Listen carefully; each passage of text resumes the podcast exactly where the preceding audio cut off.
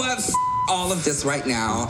I'm gonna have a cigarette. I'm gonna calm down. I love both of you, and I think that you are amazing, Pearl. But you had one weak moment. That you don't have to justify what you said. What you said is what you said, and if she have a problem with it, she just have a problem with it. Bitch, I'ma slap Ginger. Bitch, what the f? You don't have to prove nothing to her. You don't have to explain nothing to that bitch. If she don't believe it, then she don't believe it. What She's I a said grown was ass exactly man. how I She's a felt. grown ass man, and if she cannot accept else's feel, that's an opinion. That is a opinion. Everybody have an opinion. You either take it or you don't. They've been criticizing all of us this whole time. This whole time. Okay, well, you two stand here and yell at each other. I'm gonna go outside and have a I'm cigarette. not the thing, Pearl. No, seriously. Before you go, please, please come here. It's fine. I you love you, and I told you that. And I know that. You two are very competitive people, and you're gonna do whatever you have to say. Well, you know what? Maybe to get pageants ahead. are for everybody. fine. What's done is done, and we will rehash it But the- again at the reunion. The problem is she's still acting like there's a problem, even though she's saying there Because is as not. shady as anybody thinks that I am, I'm an open book, and I will say anything that I feel what to you your want. face. I don't have to take you home with me. I'm here to play the game the way that Uh, well, here we are with the top four, and you know, save the most drama for last. They caught Yeah. this whole argument unedited, essentially. Yeah. uh, and untucked, which is pretty Kennedy fabulous. Kennedy goddamn Davenport took her pants off to yell at someone. she left the room, came back in in her underpants. And like I with her full hair, with her full Right. makeup, all already on top, but just, you know, um Well, she has her dress on. She does have. A well dress she on. she well she has a dress it's it, the the bottom has been taken off so it just it looks like she's doing a little you know strictly dancing and uh no shoes and storms back into the room to say no no you don't have to justify i have been bi- playing it cool all day i have had enough i will not condone myself like this what you said is what you said. If Yeah. she don't believe it, then she don't believe it. I just I think to me there is set there's such like deep like Shakespearean weight to when she says they have been criticizing us the whole time, the whole time. I just love the like that that we suddenly the rage becomes like we have just been getting ripped into, like it's just I don't know. Kennedy is. I I feel like I don't know. I I wonder because like Ginger clearly has realized that she has misstepped. She's like a politician who misstepped in a debate, and now she's trying to like scramble to correct it, and she Oh. knows she doesn't have enough rope to tie a new knot. You know what I mean? right. It's the whole untucked. Essentially, Yeah. after this argument, she is just trying to mm, save face, essentially, especially with Pearl outside in the parking lot. Like it's Yeah. it's almost uncomfortable. But uh, eventually, you know, she does apologize. She's like, "Yep, you're right. I should have said that. I should have said that." But Kennedy, no, Kennedy is taking all of the wounds from being a pageant queen and and laying it all out. Like, no, I am unabashedly a pageant queen, and I will continue to condone myself as a pageant queen, and it doesn't matter. And I'm gonna say that y'all aren't ready. It doesn't matter. yeah, and uh, I uh, I conduct that kind of behavior.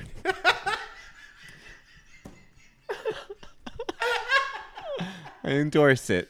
You know, uh, in my, my profession now is a, a professional full time condoner. So Yeah, sure. Yeah, yeah. This is a, a condoner's dinner. yeah, I'm Um, a, I'm a it- choral condoner. yeah, yeah. I'm a choral condoner. I get invited to a lot of events. I invite. I donate a lot of cons, and um, I appreciate the recognition.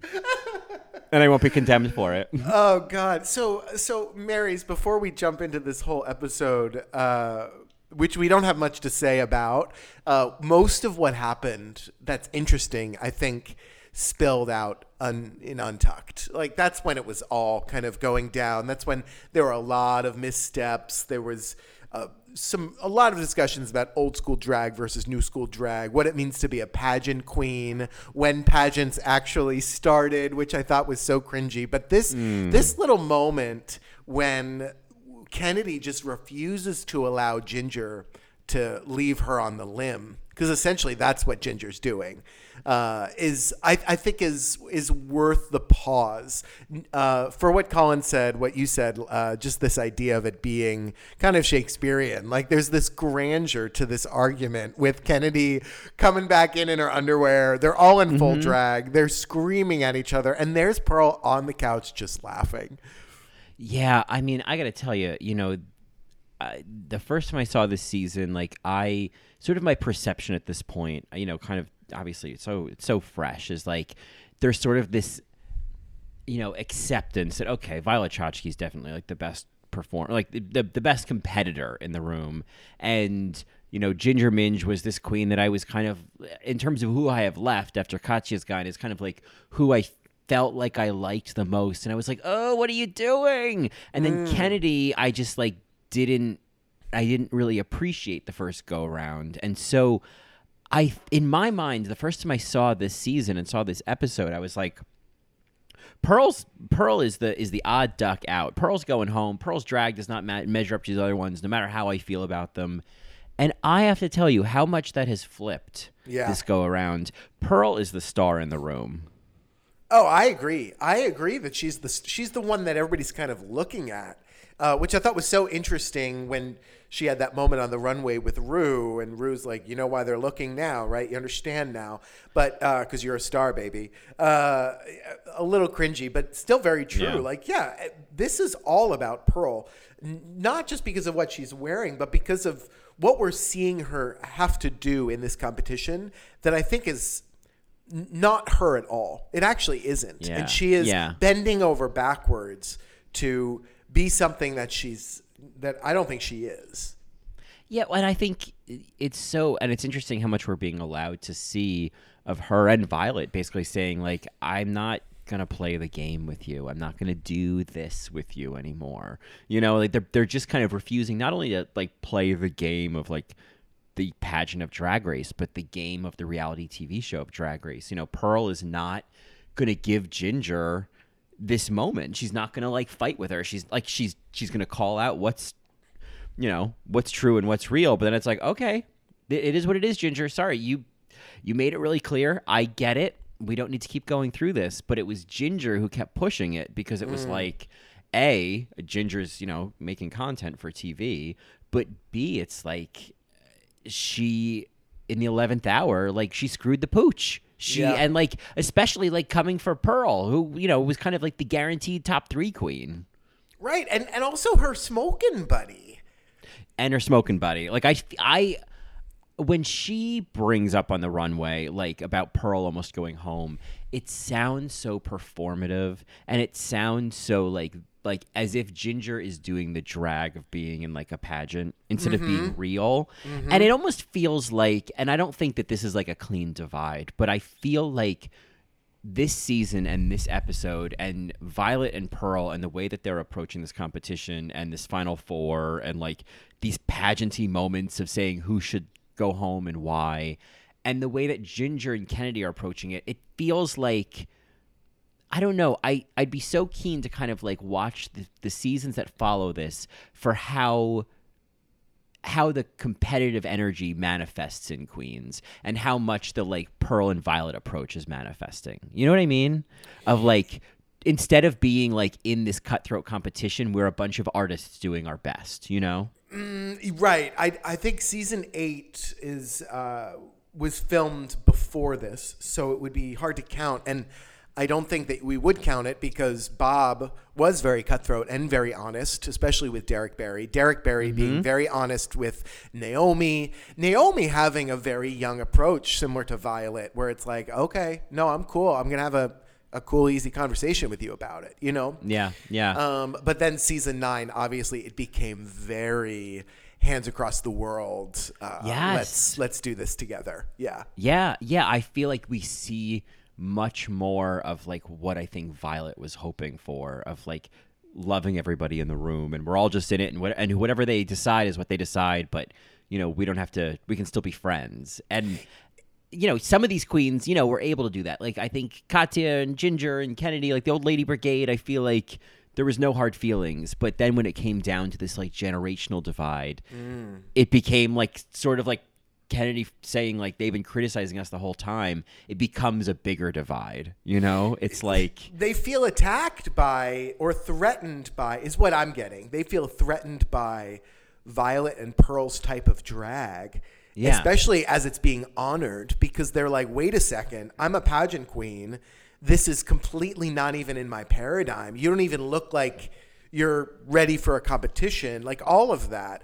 Uh, what I appreciated about Violet, especially in this Untucked, is this kind of call for anarchy. Like, no, fuck the competition. No, fuck mm-hmm. pageants. I hate it mm-hmm. all. And then Ginger, of course, I think was just like, "What are you doing in this? co- This is the Olympics of drag, but, but this is a pageant." And Violet's like, "Well, yeah, but we don't have to act like that." Yeah.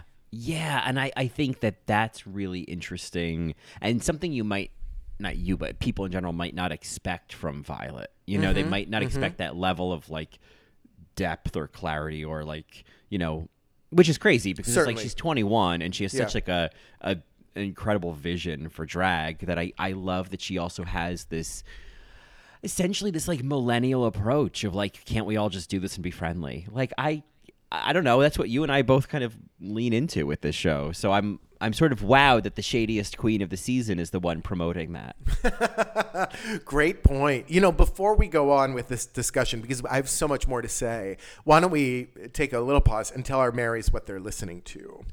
Well they are of course listening to another episode of all right mary All right, Mary. All right, Mary. Which is, of course, our podcast dedicated to all things drag race, the world of drag race, and the paradigm that RuPaul has created with this Beady Beady TV show. I'm Johnny, and I hope to God you watch the show and go, bitch, I'm sickening. And I'm Colin, and I'll come back for you, little sister, when I'm famous.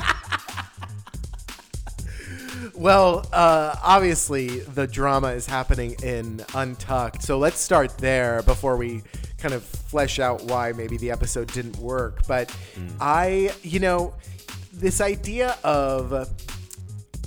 So, okay, so back to where we were, right? So Violet is saying, you know, like, why can't we just be friends? I, Ginger had a very interesting reaction where she's like, we are still your friends, you know? And it's like, hmm. no, this is just the pageant. And they kept using the pageant as this excuse, right? It's pageant culture to answer any question they throw at us. We had to answer it. It doesn't mean I hate you. You know, it's also, it's also, it's about politicking, right?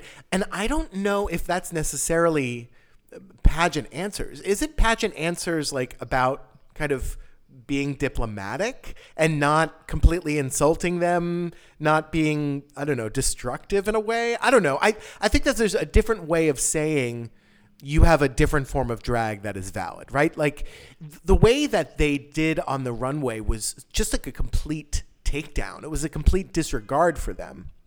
Yeah, it had nothing to do with their drag even. It was like, well, they're too young. They have hot tempers. Like they like it was crazy that it was was it Kennedy or Ginger saying like, well, Violet like has a really short temper. And I'm like, mm-hmm. okay, well, who was losing their shit and yelling at people in Untucked? Yeah, I uh, know. right? I know. like and who kept their cool and was actually being pretty reasonable and was uh, it was the younger ones who were like okay all right we get it it is what it is i understand now that you're competitive got it Yeah, and, right, right. and it was like violet was just laying it out like it was and then ginger's like no no no that's not what i'm trying to say it's just it's like no but you are and you would stick with that if you didn't get called out for it mm-hmm, mm-hmm. but no, absolutely, absolutely. it's like then I mean, and I get it. It's like Ginger has this like guilt of oh, I don't want Pearl to be hurt, but it's also like I don't want to.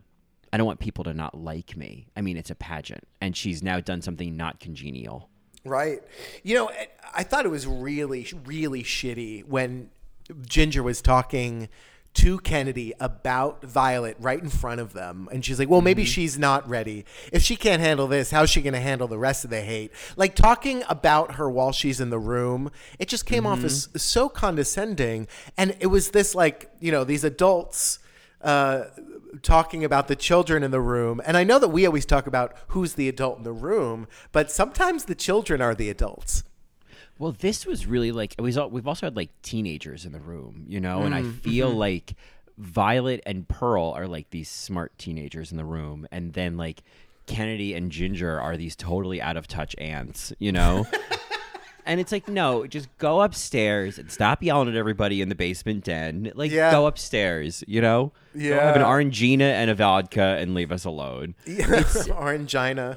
yeah, an orangina, a ginger mangina. I don't. In any event, I uh, I feel like yeah, this was almost like a version of adults in the room. That's an it- Actually, it's kind of like an okay boomer in the room. You know? Mm. Interesting. To to to think of these pageant queens as quote unquote boomers only and I'm not saying that they are but like in comparison to this younger generation. I mean this has been a storyline they've been pushing all season like the old school versus the new school drag. And so of course for it to kind of come to a head at this episode and then for them to send Kennedy home and really point out all of Kennedy's mistakes, even Ginger's mistakes, I thought was was really interesting in terms of the editing. I I also thought it was we we had it's interesting because I found myself and I don't remember this when I watched it, but I found myself on Violet and Pearl's side when you know they were like, uh, "That was really shitty what you said. That was really shitty what you did," and then there was this like pseudo. I don't want to use this term lightly, but it's the only term I can think of. But like the pseudo gaslighting, where Ginger was like, "Oh no, no, no, no, no, no! Like you're being too sensitive. Uh, w- You know, why don't you like us now? Why don't you? You're saying you don't like us anymore, Violet? We're still your friends. How could you think that? You know, blah blah blah blah. When it's like, girl, what you said on the runway was like really insulting. Yeah, and like it, you didn't mince words or minge words. Like you made it very, very clear what you felt, and what you said is what you said. And I think the extension of that was that moment outside with Pearl and Ginger, where Ginger was almost being like. I know this is like an aggressive analogy, but it's like she was blocking the door, being like, "I'm not going to let you back in until you forgive me and hug me," mm. you know. Mm-hmm. Mm-hmm. And like I like I need to have a shot of you forgiving me. I need to know that you forgive me. And like Pearl, everything about her body language and her tone is like, it's just like, dude, it's not even about forgiving you. It's just like, you know. I, the waters are dirty. I'm not going to go swimming in them again. You know what I mean? Like I feel like there's Right. that sense of like I get who you are now. I'm not going to keep engaging. Yeah, and yeah. you know, I mean, and I uh, that's the only thing they can do. I think. Yeah. I mean, for Ginger to keep saying like, "We're your sisters, we're your sisters," it's like, no, no, no, no, no, no. That's not how this works. Right. Like, yeah, you don't just get to like that is gaslighting to say like, no, no, no, no, we're sisters. You can't, you, you're not allowed to feel that way because we're sisters. Right. It's. I mean, all of it also really looks like, sounds like, smells like desperation. Like I feel like the Yes. the performer underneath Ginger Minge could watch this episode and be like. Oh my God! I was just like I was just a drowning woman here, trying to hold on to something. Like I don't think yeah, she did not get through in this case. And I, I really think that that's the other side of all this is like, I can recognize how this is someone who's probably normally very reasonable, Right. Who has just gotten a little too close to the sun, you know? Well, yeah, she got stuck in this pageant mentality. And this isn't a pageant, it's actually a reality show. So there are different rules, right? There's there's fans that will, you know, relate and interact with after. Uh, it's not just judges. Um, but yeah, a reality show, I say, yeah, throw all the shade, spill all the tea. But when it comes to a pageant, I was just kind of like, Ginger, I don't, and Kennedy, I'm like, I don't think that's what you would do in a pageant. If Yeah. somebody, you know, like that's just not what would happen. You'd you'd talk about yourself and and what you would bring rather than putting down everybody else. I know that the question was like, why not everybody else? But it it it was kind of cold for them to just band together and be like, yeah, fuck these little young queens. Um, it Well, didn't come and- off very nicely. And I think it's kind of a misinterpretation of the question. It's why should you and not your competitors? Not why should your competitors not win? It's why should we mm. choose you? Right. Like I feel like by standing up there and saying all these things about these other queens, it's like that's not your job, Kennedy. That's their job. That's their job to determine if this should be the next drag superstar. That's not for you to worry about. Why don't you Right. wor- worry about you? Right. And it's it seems so strange because I feel like that almost seemed like out of character for Kennedy. Not that she doesn't have like opinions on other people, but at the end of the day, this is the same queen who was like, I want to win this fairly. And Yeah. I think part of that is just like it should be on your own merits and not by like making sure you like find other ways to like shit on other people. That that takes away from your merits. Agreed. Yeah, it, it did seem this whole little scene did seem kind of out of character, and I wonder if it was just the desperation. And it's interesting because obviously next season, which was filmed before this season, season eight, there was a top three, and then after that, season nine, 10, 11, top four. This Now, kind can I- of yeah. Go ahead. When you say that season eight was filmed before season seven, do you mean before season seven was released? That's what I mean. Yes. Okay, Yes. all right, I see. Yes. Okay, Yes. my Um, bad. My bad. Oh no, I just wanted. I wasn't sure if there was some shenanigans I wasn't aware of. Um, No. Uh, okay, so yeah, sure. So after, sorry, as you were saying, after season eight, uh, going forward, they had top four.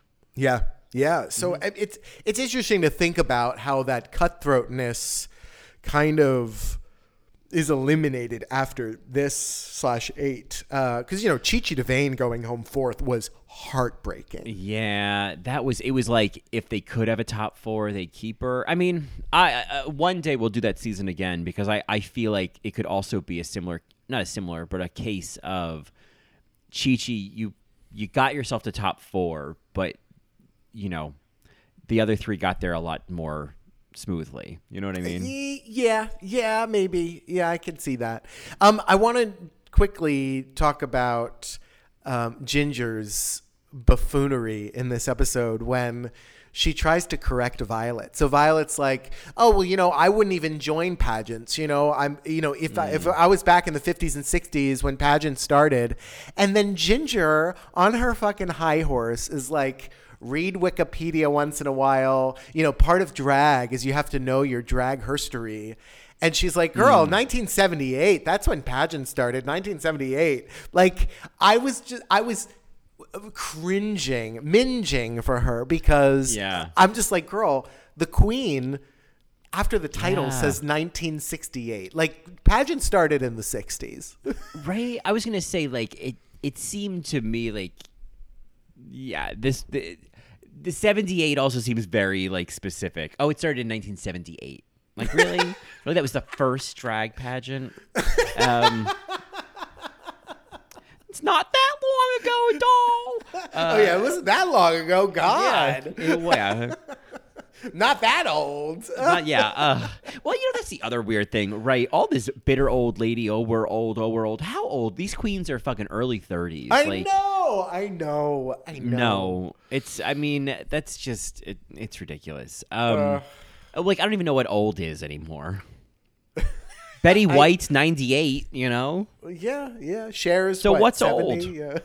Yeah. If Betty White's ninety eight, then sixty. You still have thirty more years of your life. is that old? No. old. Old. I just Um, think vintage. Just age to to perfection. Yes. Well, Betty White for sure. But, Betty White um, for sure. But yeah, so uh, you know that that little slip of Ginger, I was just like, okay, they Ginger is not getting a good edit if they're keeping that in. But it's also like Hmm. where the editors are kind of helping out Violet more than putting Ginger down because it's like, yeah, actually Ginger was wrong and Ginger and Kennedy are dancing too fast here. They're yelling too loud. It's obvious that they were in the wrong. And I think it was interesting how the editors were able to, in Untucked, uh, where they weren't able to do that in the main show, um, in Yeah. Untucked kind of show, like, actually, this is kind of bullshit. I feel like the narrative here it's like we go along the whole season in general liking Ginger Minge. Like there really Mm-hmm. isn't like reasons to dislike her. Um she's, you know, a frequent narrator, like she's our commentator, you know. And then I feel like this last episode then it was just it was almost like the editing, the narrative, the storyline, and obviously the material she was giving them it just turned all that on the dime. And it reminds me of season two with tyra and where we go through so mm. much of the season you know kind of disliking her and then we're given all of these moments to kind of warm up to her and it kind of like prepares you for the finale it prepares you for tyra winning and being like okay well i don't hate her guts and i feel like the same thing happens this season with violet and conversely ginger gets kind of knocked down a peg Yeah, yeah. You know, I. It's interesting because that's all the reality show side, and then when you get Yeah. to the co- the competition side, I feel like most top four episodes, most, and I have a list of the past ones, but most top four episodes, it's very subjective who Yeah. goes on to the top three. And so this one is not, you know, out, out of the ordinary. Any one of them could have gone on to top three or been eliminated, however you want to look at it.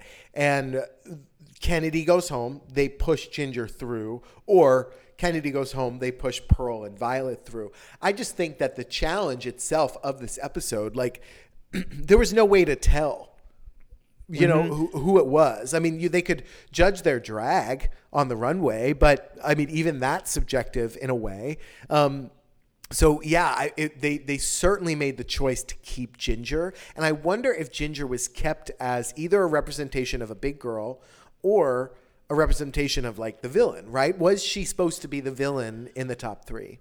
Yeah, I mean, she certainly gets like a last minute opportunity to be that. I don't think it's a full villain role. I think it's more of like I don't know. It, it's it, there's some sort of invalidation that happens. You know, like I mm. think if you kind of go through, like I know you have the list, but I'm thinking through the seasons of like basically the queen that gets home get, that gets eliminated by RuPaul. You know, and so mm. Rebecca Glasscock was obviously they were just you know gooping people all season, and I think season two would be um, Well, Ta- uh, Tatiana goes is top four. So Tatiana. Tatiana, right? Tatiana. So that was Yeah. another one that was like, oh, should she go on? Should she not? Right?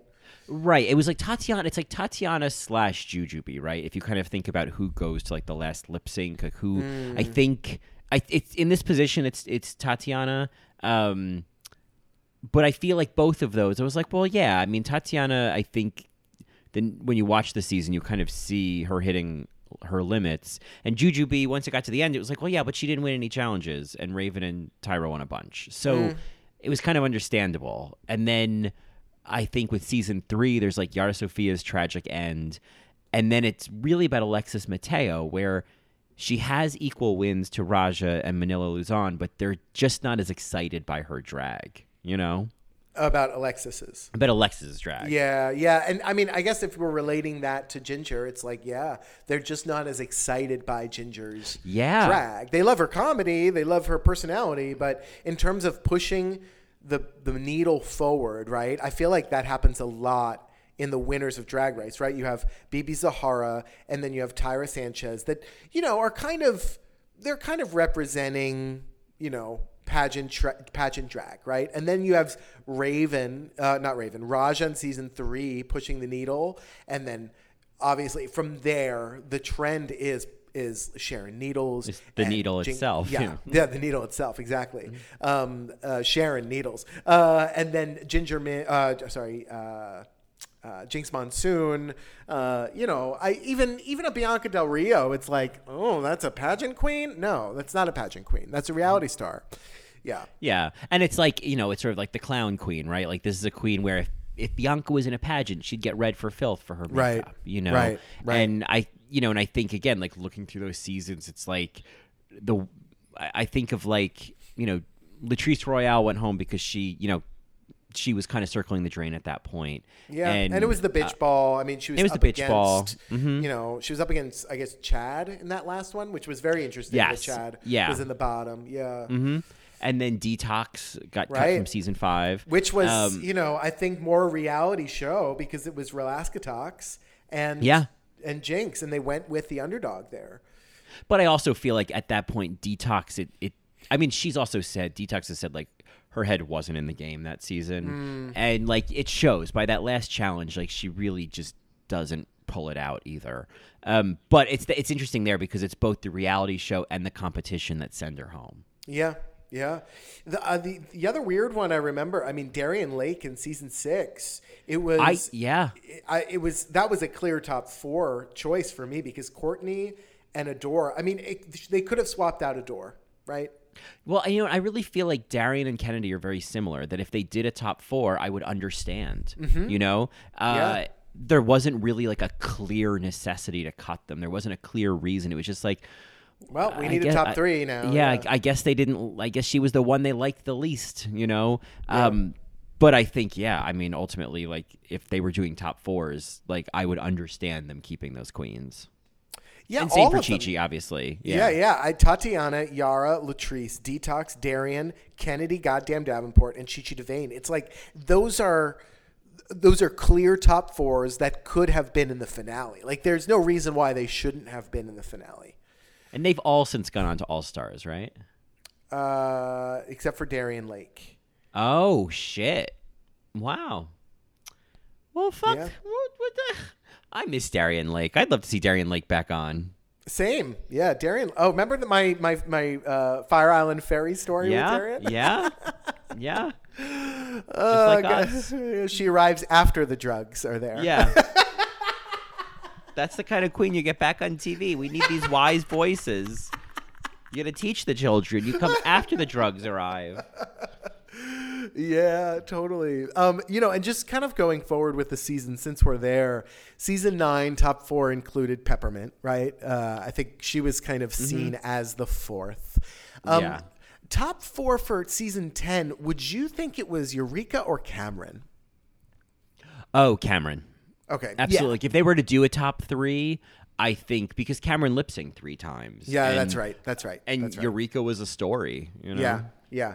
Uh, and then season 11, uh, you know, you had A'keria, Brooklyn, and Yvie and Mm-hmm. Vanjie, right? And I, I feel like, Oh no, I thought Vanjie was top five. It was A'keria, Brooklyn, um, Silky. oh, Silky, that's what I mean. That's what I mean. Yeah, That's what I mean. um, oh, God, Vanjie should have been. Vanjie, Vanjie was kind of that like ceremonial, like, well, you got as far as you could, and yeah, yeah. um, No, she should have been top four. She should have been in Silky's place. I, I mean, she's a star, but uh, honest, I don't know. I not. I- Eventually, I'll watch season eleven again, but I felt like I understood that she was hitting limits. Like it was like Okay. A Tatiana situation where it was like, okay, I just, I, she's great. I just think she's hit the limit. You know. Yeah, I mean, I, you'd swap out Silky though. Silky was Yes. underperforming. Yeah, I mean, Silky was a story, but yeah, certainly I'd swap out Silky. Right. Uh, Swap out Silky. That's such a great, uh, I don't know, um, a YouTube show. Swap out yeah, Silky. swap out Silky. yeah, it's it's actually it's a cooking show where she replaces unhealthy ingredients with healthy ones.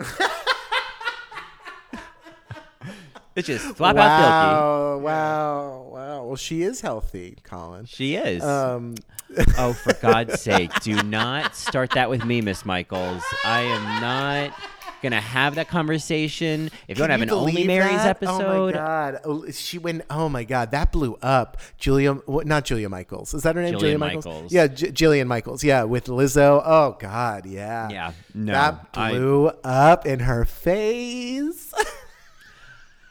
I I think, and you know, I, I maybe there was a better way to make the point she was trying That's to make. That's right. That's what it is, Mary. There was Yeah. a much better way. Oh God, I think there was Jillian. just shut up, another Jillian. way. Jillian. Uh, anyway, the rest is.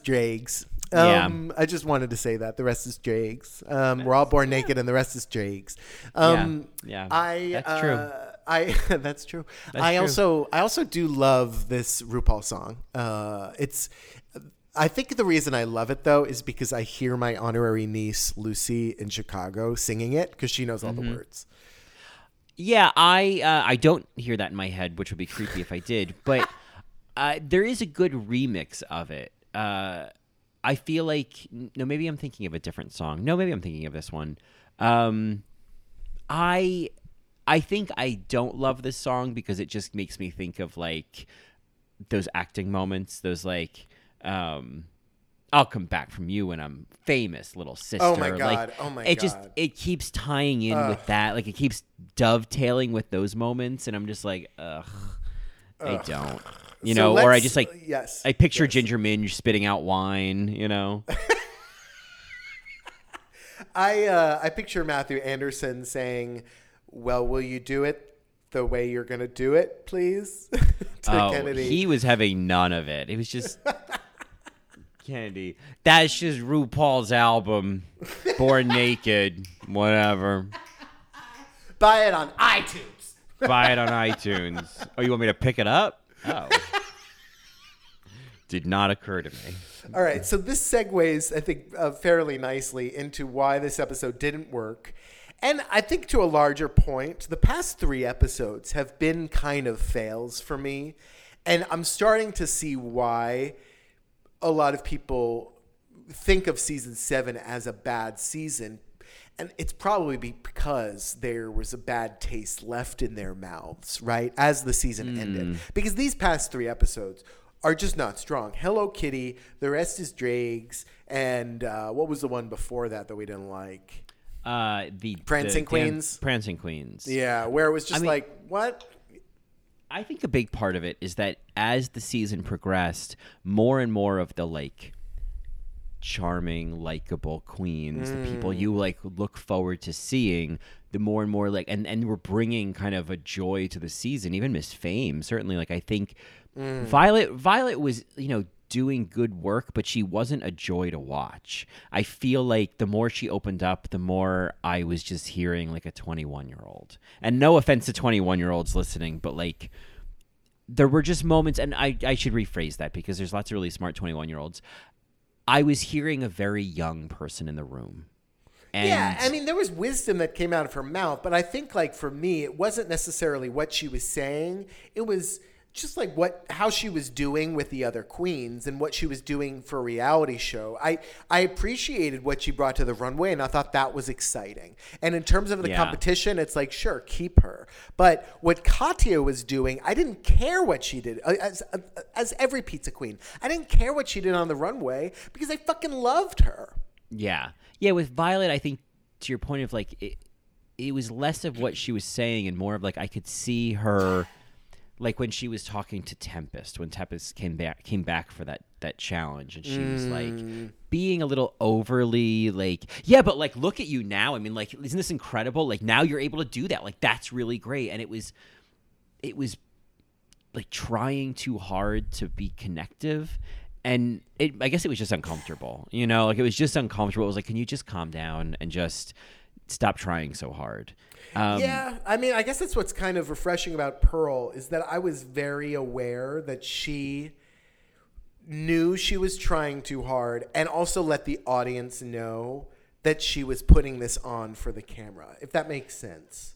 i feel like pearl was being very real and people were in, misinterpreting that as having no personality she just wasn't having a persona Right. And then when she would kind of light up or be interested in things, I felt like she was in on it with the audience of like, hey, you know, I'm not really like this. Right, right. There's a lot of winking to the camera in little ways. I just I think that's what we also saw as these episodes progressed was more and more of Pearl coming out of her shell, you know, and and just kind of realizing like this I don't whatever, like I'm going to just do my drag. Like I think when she says that one, one point in Untucked I'm just waiting to go back on stage. I think that was a very honest statement. I think she really mm. was just like, you know what?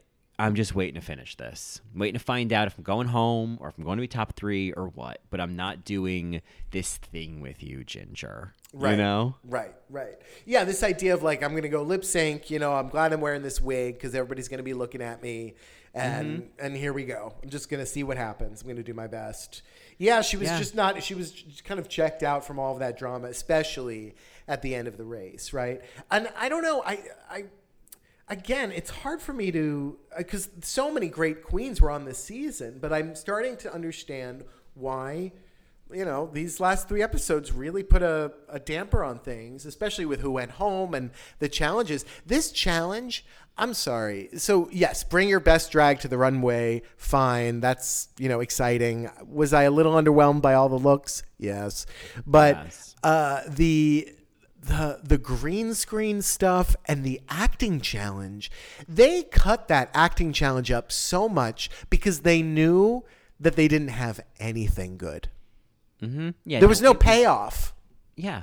There was no payoff and there was no like it was so like when I guess when you think about like the music video from like season 8, like that was that was great. Like it was so much more of like a classic top 4 challenge and uh, I, you could see them filming things that they ended up using in the video and I felt like with this it was like, well, what the fuck even is this? What's RuPaul doing over here in these like prosthetics? You know, like why is everybody? Why, who is this awful, miserable family living in some shack?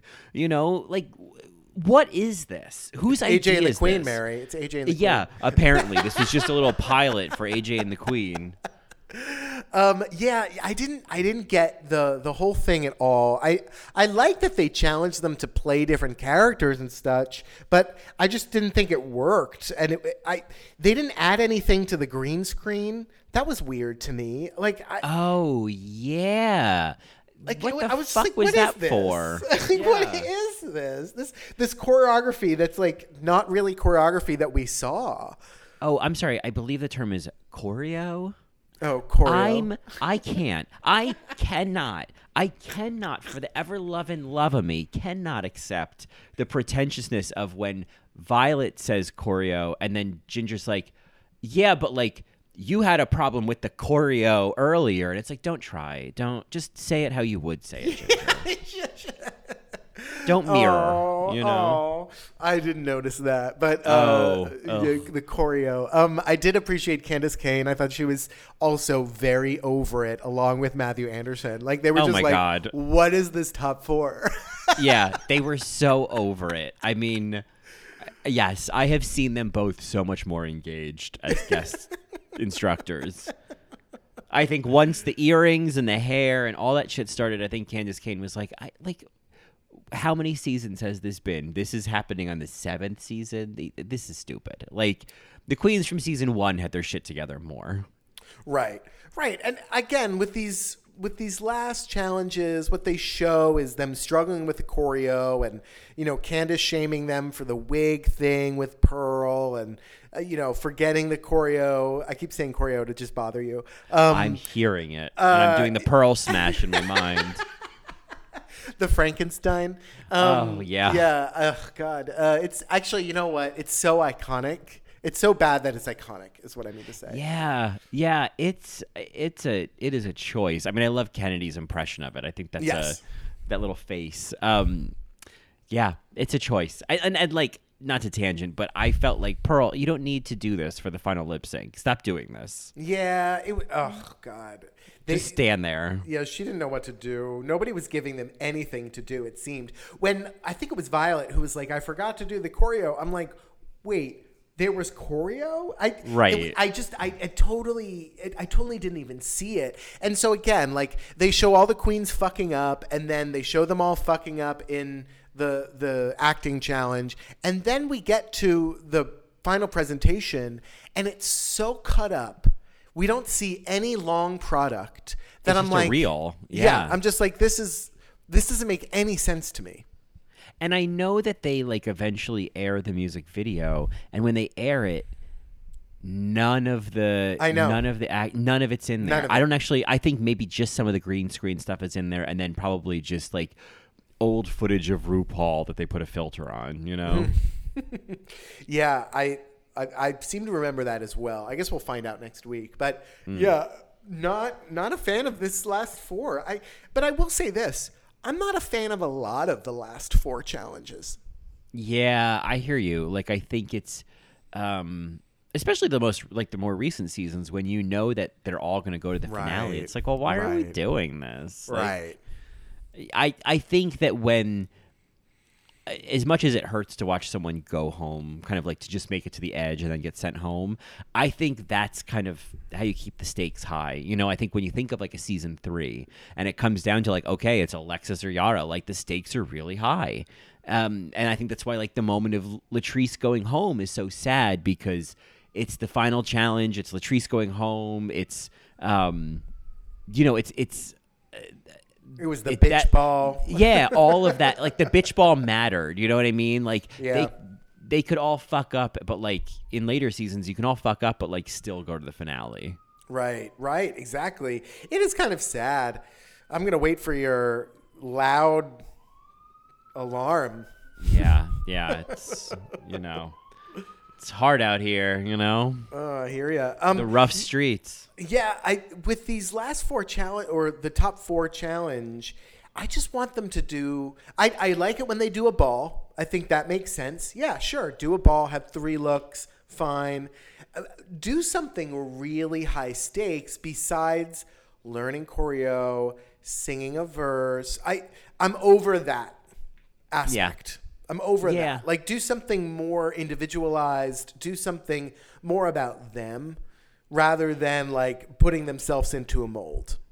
I think that's like, especially having just four contestants. There's less people to kind of follow. There's there's it lends itself to having a challenge that's more individualized versus these group challenges where I mean there's time. There's time to to kind of follow each one kind of developing their own act, you know?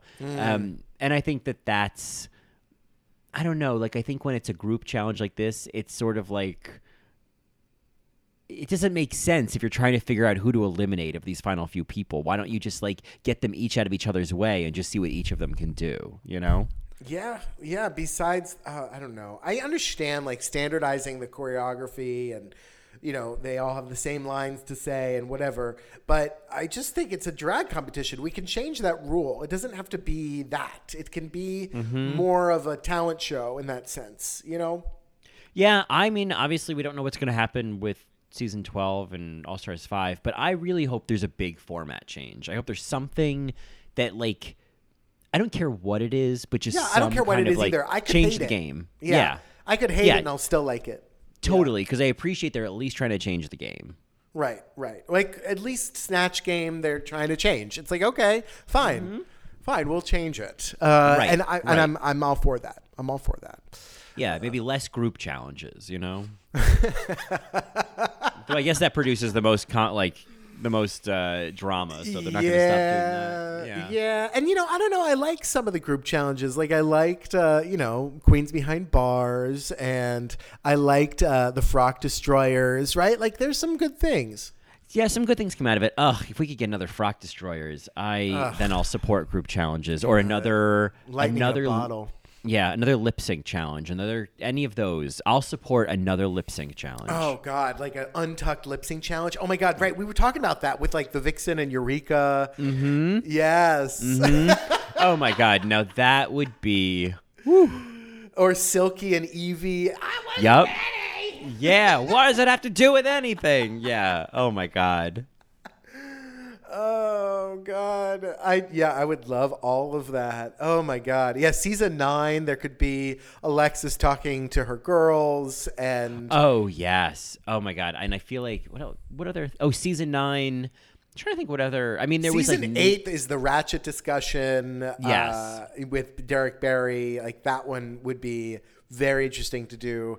Um, And then Naomi and yes, Bob, and Naomi yeah. exactly. Season seven, uh, season seven has so many untucked moments.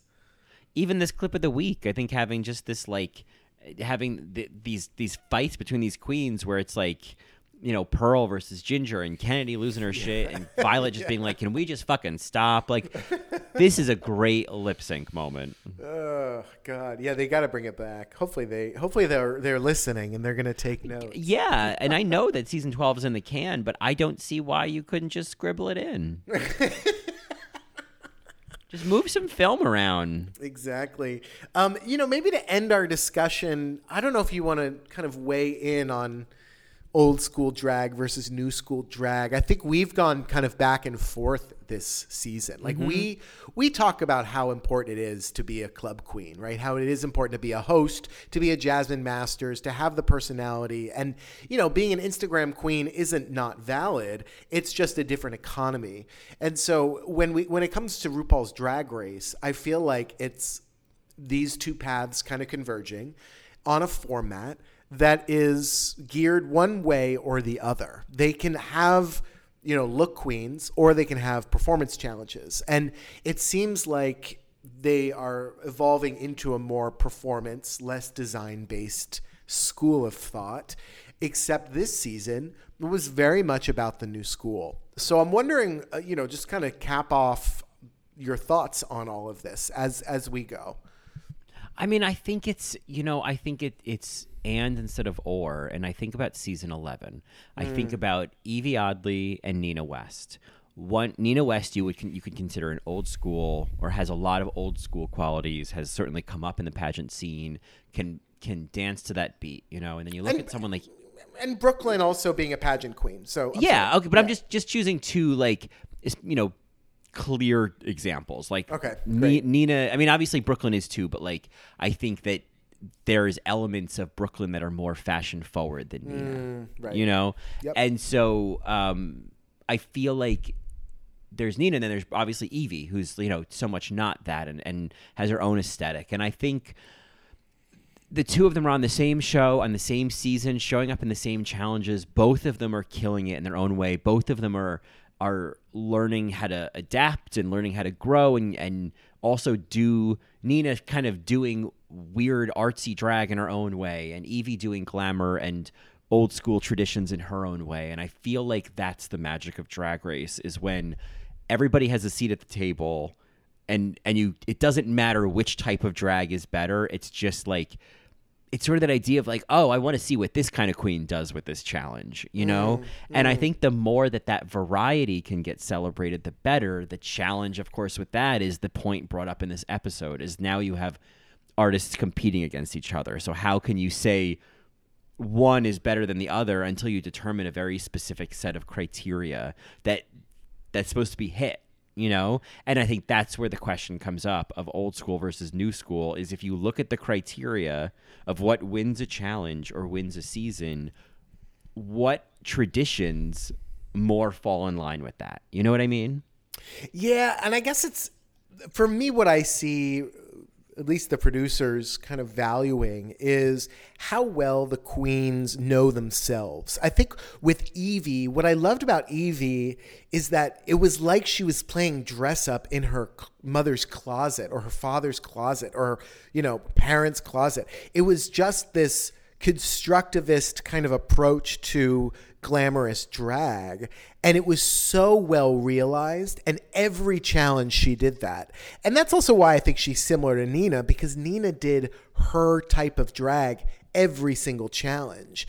And there was you always saw them in the challenge right? It's like on project runway when they would have like blind runways and mm-hmm. y- you know you'd want to be able to see the designer in the clothes. And so i feel like with drag race that's what's valued. It doesn't matter what type of drag you have uh, it it's really how well you're doing yours. And it is it, it it does it does get confusing right with performance challenges and acting challenges and design challenges. Uh, so you kind of have to be a jack of all trades right or a you know a, a person of all trades. Um, and so i and and that's when I think it gets tricky because we do see these design queens struggling in the acting challenges and vice versa. And yeah, and and that, that's just when weaknesses come out, and that also helps for reality TV. It, it's also why the Last Chance lip sync is kind of the the baseline where it's like, okay, you you fucked up in the challenge, that's okay. Do what every drag queen already knows how to do. Mm-hmm. And I think that's also been one of the conceits of Drag Race this whole time that it almost seems like queens forget is like the idea is that you are you are a Jacqueline of all trades. You know what I mean? Please welcome to the stage Jacqueline of all trades. um, and I feel like uh, that's what RuPaul's looking for. It's like, yeah, whether you're old school, you're new school, you're this, you're that, what I want to see if you can do is can you design a look that that reflects you? Can you act? Can you perform? Can you be a host? Can you be funny? Can you impersonate people? If you can do all of this stuff, you'll win. That's the idea here is you have to be able to do all of it. And make her fucking laugh. Make me fucking laugh. you know? I mean, and that's That's the most important thing. that's the most important thing. Yeah. and don't come out here in a bathing suit, a corset, or no Yeah. corset, and a, no, and a What are you doing out here in a bathing suit, no corset, and a belt? You're not making me laugh. oh, I hurt my hip. Uh, white shoes, Yeah, white pumps. shoes, white pumps. Yeah. white pumps are a sign of a, a true hooker, and it's making me laugh. Make me fucking laugh, fucking laugh. Come on, Yvie, make me fucking laugh. Um, and that's, I mean, I think, yeah, make her fucking laugh. Make her fucking laugh. Yeah. Make everybody like- fucking laugh. Send them all home. You know. Send them all home. Yeah. no, Nicole. This is this isn't like golf. The lowest score doesn't win. That's so shady. I know. I know. and no, I don't know where your 8 by 10 of Shauna Brooks is. I don't. the lowest score. Oh god. All right. All right. All right. Um yeah, no, so I you know, it's interesting because this old school new school drag, I mean, it's a debate among queens. Like it has to be. And pageants are still going on strong. AJ and the Queen even takes on this idea of pageants, uh, which I think is fascinating to hear from kind of RuPaul, Michael Patrick King's kind of idea of pageants because it, it it does come across across as just like ridiculous and pointless. Um, Yeah. And you know what I mean. At the same time, it's like it, there is so much room for all of it. Like, Oh, it's of so, co- It's so baffling when when the debate comes up of old versus new. It's like it's both. It's you do that form, I do this form. You know, some people, you know, some people put pizza in the oven, I put it in the toaster. You know, it's just a whole different way of doing it. And at the end of the day, it's still pizza. And so, as long as we're all enjoying pizza, I don't really care how you cook it. Just don't hurt anybody and enjoy it. You know, and yeah, I think that's I, yeah. Go ahead. Because it's also like everyone is thinking about this in the framework of it being a competition. Drag isn't a competition. It's this not. is a show that they've made a competition. Right. You know. Right. Right. Do what you do best.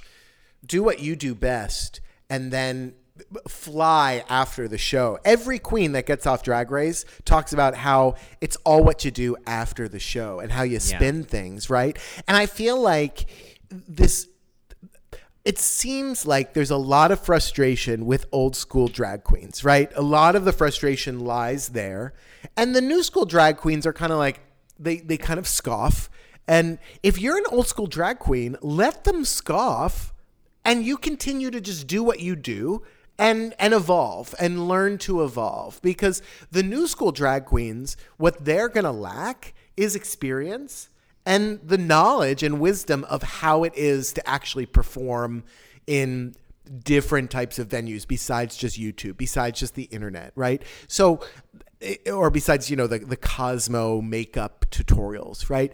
And I just feel like if you are the the old lady brigade, right? Just let let the kids do and think whatever they want to do. I don't know why they they feel so threatened. You know what I mean? Yeah, it's like who cares? Like so what? Then do like it it's just it's very strange, I think and, and I think you can kind of look at this beyond even just drag, but anybody who has an old way of doing things and then there's people with a new way of doing things and it totally is that okay boomer thing where I think when people are very attached to a certain way of doing things when they see another interpretation or a way that in a, a way of doing it that they don't know how to do. Look at Kennedy, for example. Kennedy shows her cards. And I mean, I, I want to highlight this as well. Is that Kennedy has a, a very interesting moment at the end, uh, towards the end of Untucked with Violet, and it's very Mm, I love that. unexpected. Yeah. to see these two where Kennedy really opens up and she's like, I don't look in the mirror and I don't see a fierce queen. I don't see a beautiful queen. And I think you could extend that to I don't see a creative queen. I don't Mm-hmm. see someone who can do drag as art. I do Yep. it as a job. I Right. do it as a thing that you as an as a uniform. Um, and I think that that's when when the world is saying that the way that Violet does drag, for example, is more valid, more interesting, or the or in some way like moving in the right direction, what that says to somebody like Kennedy or somebody in that position who's very very much in the old way, the traditional way of doing things is that you're less relevant. That's right. You you don't exist as much. You're more invisible and and it becomes more of that. I think this holding on to the old way of doing things is just because people don't want to disappear. People don't want to be told they're irrelevant and foolish and wrong, you know? Mm-hmm. Right, right. Yeah. I mean, that's happening that's happening a lot now in across lots of boards, right? This Mm-hmm. this mm-hmm. old and new way of thinking and you could bring it to politics. Yep. You can you know, you could bring it anywhere and it's it's a hard road to navigate because there and I hate to say this, but old ways of thinking and traditions will eventually disappear. We know that mm-hmm. Because we've seen them disappear. Yeah, I think it's in terms of movies. I'm pretty sure it was Steven Spielberg who said, "Yeah, movies that are released on Netflix shouldn't be considered nominated for Oscars because like it's not really like a cinematic movie. It's not being released in theaters." And now this year, Netflix dominates uh, in terms of Oscar nominations, and so like things are changing. I mean, like I think that's a perfect example, right? Like. I actually like using that, like going to the movies as an example, right? Because obviously now we have Netflix, we don't have to go out. But what I think kind of would bring me out is like, oh, the kind of dine-in movie theater, you know, where you have the comfy seats, you're not right on top of each other. I'm It's- so happy you brought this up because I I have a Coco Peru type of attitude about this. Well, let me just finish because I just I'm I feel like yeah. what I'm saying is I'm not don't get too tied up in like eating in the dark, but more of like here is some old fashioned thing that has found a way to kind of like still it's still relevant. It's mm. changed, it's evolved, but it's a new way of doing things. And if we didn't evolve, then it would probably just die off and no one would go to movie theaters. You know what I mean? Because Right. like after a while you're like, well, why would I pay 17 bucks to sit in a crowded auditorium if I could like pay no money and sit on my couch?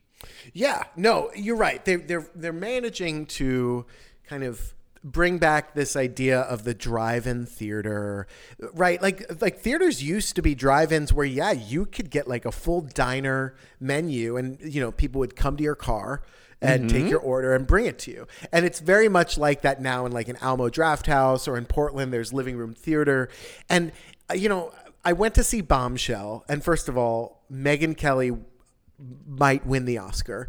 Um, Oh, Charlize Theron, yeah. I Megyn mean, Kelly. Megyn Kelly, yeah. Um, I mean, I know it's a shame that Renee Zellweger is going to win for Judy, but um, yeah, I, I still haven't seen it, but that I I would believe that. Uh, yeah, I, I would go see it. It's it's a very provocative film and makes you kind of question liberal ideas and conservative ideas. It's it's just very interesting. But anyway, oh and oh my God, Margot Robbie. I was just going to Holy ask: Is fuck! Margot Robbie Best Supporting Actress? Holy fuck, she's so good. Who is she up against? Oh, Laura Dern's going to win. Oh, Laura Dern. That's what I heard. Laura Dern is Yeah. going to win. Um, Yeah. But anyway, so I I don't know, Mary. I recently went to Living Room Theater, and I had this experience at Alamo as well. I was sitting next to a woman on my left who was eating. She ordered meatballs. Okay. So she's eating just like a bowl of meatballs. And then on my right, this gal was order she ordered a Caesar salad. And it stunk. The Gall. It I'm it, ju- it smelled so bad, and I was like, "This is this is this is like sitting on an airplane when people bring all of their food from the airport, and I'm just now forced to sit in this room with no headphones, right next to you, and I know that it's roomier, but it's not that much roomier. Like you're still at least a foot away from these people. It's not that much roomier, doll. um, I have not had this problem at all. I have not smelled other people's food. I have not heard them. Okay, I have okay. not. I just have not had that experience. Even at Alamo Draft House, like the one in Brooklyn, like mm. I, I never had that. I, I felt like there was enough of a divide, and there's some places that are even more like you have your own little pod. You know what I mean? Like Oh, and I think unto- that, I think that's great. I think that's great. Same, it's just it's same. it's just like silverware on ceramic bowls in a movie theater. It's like mm-hmm. really like I. Well, I will say this: there's certain things where I'm like, how are you going to eat that in the dark? You know, like, no, I won't have the soup. No, I won't have the soup. I get drinks. crotch. Yeah, I get drinks. Okay, I've I've come to understand popcorn. Like I know it's loud, but it's fine if everybody has it, right? I understand drinks. I understand milkshakes, right? Even like a plate of fries, right? But it's like A hot pretzel. a hot me. pretzel, sure, Hot pretzel. absolutely, with the beer cheese, yeah. Yes, yes, with Yes. the beer cheese. But you know, I a Caesar salad, a bowl full of meatballs that Yeah. I I can smell. And it's like, you know what? I understand then that it is my decision to sit there or not. And so I really have to think about where I sit now uh, when I go to when I when I go out to the movies to these like dine-in experiences. Yeah, yeah. Maybe you could just sit in the bathroom. You know. um, I don't know. I mean, that's yeah. I just have not had that level of like. Um, there's a place that I want to. I haven't gone to it yet, but there's a place like on the Upper East Side that's apparently like a like a really nice version of all this, and it has like you know it uh, it might like even a level up I think from Alamo Draft House, and I want to see what that's like and like how much you can elevate this experience because honestly, if they can really like get it right, I'll go to the movies more often because it's like it's a fun night out.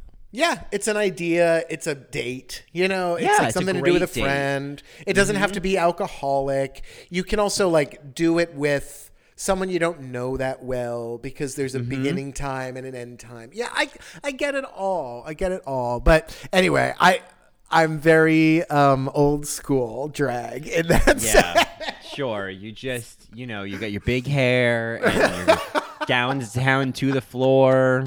You know. Oh God! Thanks, Trinity K. Bonet. Um, Yeah. uh, big girl walking down the sturdy street.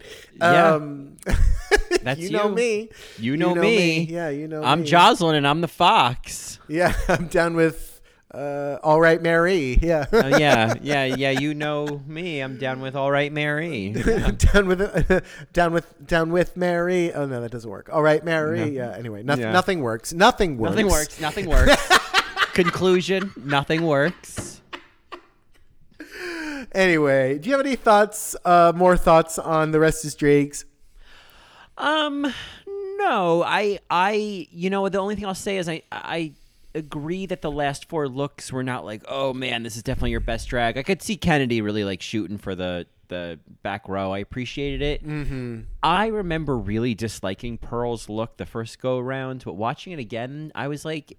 No, I kind of love this. Yeah, I'm not it- saying I it's love it amazing, Yeah. but I love her. I love. I get it. I get what she's doing. Like, I get it now, and it's Yeah. it's different, and maybe it was a little ahead of its time on Drag Race. You know, Yeah, I don't think I had a problem with Pearl on the show and what she was doing. I just I remember at the time I was less aware of how mm. reality shows were edited. But at the time I was like, "Oh, Pearl doesn't deserve to be here. She doesn't even want to be here. She's sleepy." And I mm. was like allowing that in. And I was rooting for Kennedy and Ginger. And Violet, I was like, "Oh, she's a great queen, but, you know, she's too young." Like I just totally went in on that and mm-hmm. and I was dumb. Yeah. yeah. I mean, I'll also say about Pearl is that I appreciated that she made the decision that she was not gonna tread into her own personal traumas any further than she wanted to Right. for reality TV and I you know that that's what they wanted. You they knew there was a story in there. And um I just think that that was an interesting reminder that because we are so used to people bringing out their traumas on this show, not just for ratings or for TV, but just talking about them. I think of like Blair St. Clair. I think of, you know, Trinity K. Bonet coming out as HIV positive. I think of Ongina coming out as HIV positive. I think of like those moments where it's like, okay, if you're ready to do that, you should feel free to. But if you're not ready to do that, you shouldn't feel pressured to. And I Yeah. think like Pearl kind of preserving that for one reason or the other is that like it's easy to miss that in in the editing the first go around, you know? Oh, the- yeah, her ability to kind of navigate that situation. I got to say the I do love I do love that they give the queens the opportunity to talk to their younger selves. I think that's a great tradition. Uh, and you know, one that's very powerful for queer television. Um, and the way Pearl handled it, I mean, it was heartbreaking, and it was also really beautiful to watch. Mm-hmm. Yeah. Yeah, it's uh I mean people have always said, Oh, there's you know, RuPaul's just like hungry for the hungry for the blood, sweat and tears of, of Pearl's tragedy. But um I mean I don't see it as RuPaul doing that. I just see it as like as like a reminder that like don't that that you have to be careful about it. That you can't Mm-hmm. just kind of like you know not decide like oh Right. well this is the moment. This is where I have to like dig my thumb into that wound because that's what my character is supposed to do. And you know, especially on like national television, it's like that's a uh, the the vulnerability hangover of that is pretty massive, you know? Oh God, that's a the vulnerability hangover of reality television is Yeah. uh, a thesis waiting to happen. Um, yeah, I, I I wanted to point out kind of the tragic scene between Pearl and RuPaul over the Tic Tac smoothie, um, because we know how this turns out. Oh, because is this is this when the whole like you know if that if the camera's not rolling moment happens? No, I think that happened earlier in the season, but I'm just ah. saying like this kind of congenial rapport between RuPaul and Pearl that we're Oh, watching, sure. and then we know like, ooh, this does not turn out well later. There's not a lot of love between these two. Yeah. Right, right. Yeah, I you know, I I think that that'll be interesting to keep watching is when, you know, I, I think I saw whenever it was like Willam had some tweet like tagging RuPaul and calling out how season 12 um, didn't have any trans performers. Oh And- yeah, yeah, yeah, yeah. That's that's what, I- right. Yeah, and, and I'm not commenting on whether or not Willam should have done that or not. I don't. I think that's a that's a rabbit hole. But I think just the mere kind of like, um, I don't know, just rebelling from the house of RuPaul, from from the from the family, you know, becoming the black mm-hmm. sheep of the family, mm-hmm. uh, and as the seasons go on, the more and more queens who who will or have kind of come out with that, with basically saying like, yeah, I, I appreciate what RuPaul's done for me, but I I don't I don't want to serve that name anymore. You know. Mm. Yeah, it's interesting to see who made cameos on AJ and the Queen. I thought was very Yeah. interesting. Um, you know, and who wasn't there, even though that probably doesn't mean anything. But you know, it's fun to think about. But with Pearl, yeah, I she's burned a bridge. And what's interesting is during this interview and on the episode, it was all about like, well, I can do anything now, and I'm ready, and uh, you know, I'm I'm a big star. And it's like, well, Pearl, you have a a, a, a great career and a great platform. I wonder if you shot too soon or you, you didn't do enough after. You know, it's it's just interesting to see what happened to Pearl after uh, all Yeah. of this. Did she go back into her shell? Was her kind of rebelling against RuPaul a way for her to come back out? You know, because I'm not saying that what she felt is valid. Obviously, I have feelings on it, but like whatever she feels, like if she felt in that moment that that was weird and uncomfortable and not valid, like okay, sure. Now what? Yeah, I you know I don't know because that's right. That's a that's a way to become it's the other side of it, right? A way to kind of get a moment of relevance is to say something shady about RuPaul, like that gets people's attention. um, Yeah. because it's still sort of taboo. Um, sort of related, but I mean, because I've still only seen the first episode of AJ and the Queen. I'm taking my time. Uh, I'm assuming Willam does not show up in the show. Willam does not show up in the show. No. Yeah, which is like kind of glaring. Is like they're having all these drag race queens, but the one who's like the queen that's been on TV, not on the show. Right. I mean, and um, it's not to say that Pearl doesn't have a huge career. Uh, she is a, still a very popular, thought of queen. Like she's still doing a lot when it comes to makeup, um, and you know her YouTube channel is um, pretty popular. Uh, she's very funny, very charming. Uh, you know, and she's finding her niche, right? We think about Miss Fame, and she's really figured out what her niche is, and uh, it's not Jasmine Masters, it's not Bob the Drag Queen, it's you know, it's not Katya and Trixie. It's very different, and I I respect that a lot. That they're that they actually are resisting the idea that you need to have a million, two million fans to please everybody, and you're like, no, I'm gonna have like a million loyal followers, you know, or I'm gonna have fifty thousand very loyal followers that get what I'm doing because that's enough. Mm-hmm. Yeah, I mean, I, I think that idea of like what happens to queens after the show, again, especially as the show gets more popular, you know earlier seasons it's kind of like because there's less of them there's more to kind of keep track of or more opportunities to pop. And now i mean i even of recent seasons like i, I literally forget about queens. I, i'm like oh yeah i forgot about her.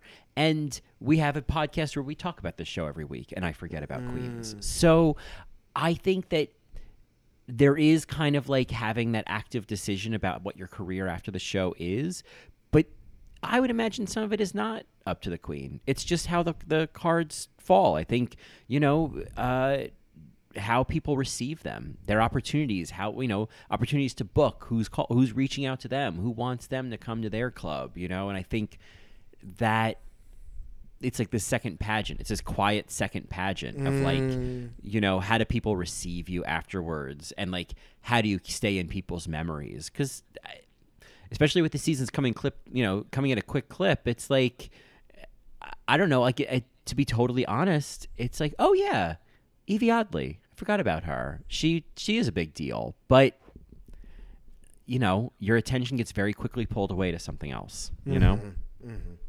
Yeah, yeah. I mean, it's uh, it's uh, it's amazing to see what how fans and how queens react to the saturation.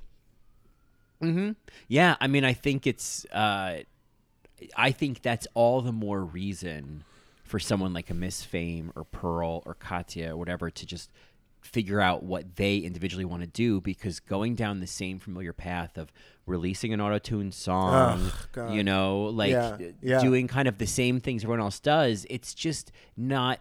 It's not even. It, it's like if you do it, people are less like. It's just like, oh God, another drag queen song, you know? Right. Um, and so I think it's all the more reason to forge new paths because the market is very saturated. Yeah, I mean, do you know the drag tour, the official drag race tour, and with Michelle and all that, and you know, go meet people, go forge connections with clubs and things like that. Like, I think that's what you got to do, and then you know, you plan your merch, and I'm sure that there are like business consultants that they hook these queens up with. Like, you know, it, they're not reinventing the wheel, but in some ways now, because of the oversaturation, they need to start reinventing the wheel. Mm-hmm. yeah. Yeah, and honestly, I would be surprised if anybody is con- connecting anybody with a consultant or a therapist afterwards. Mm. I think that's still a revolution that is not going to come, or you know, in terms of reality TV and like post care. You know, Mm, post care. I love that. Uh, post care. I want post care. post care, after care. Yeah.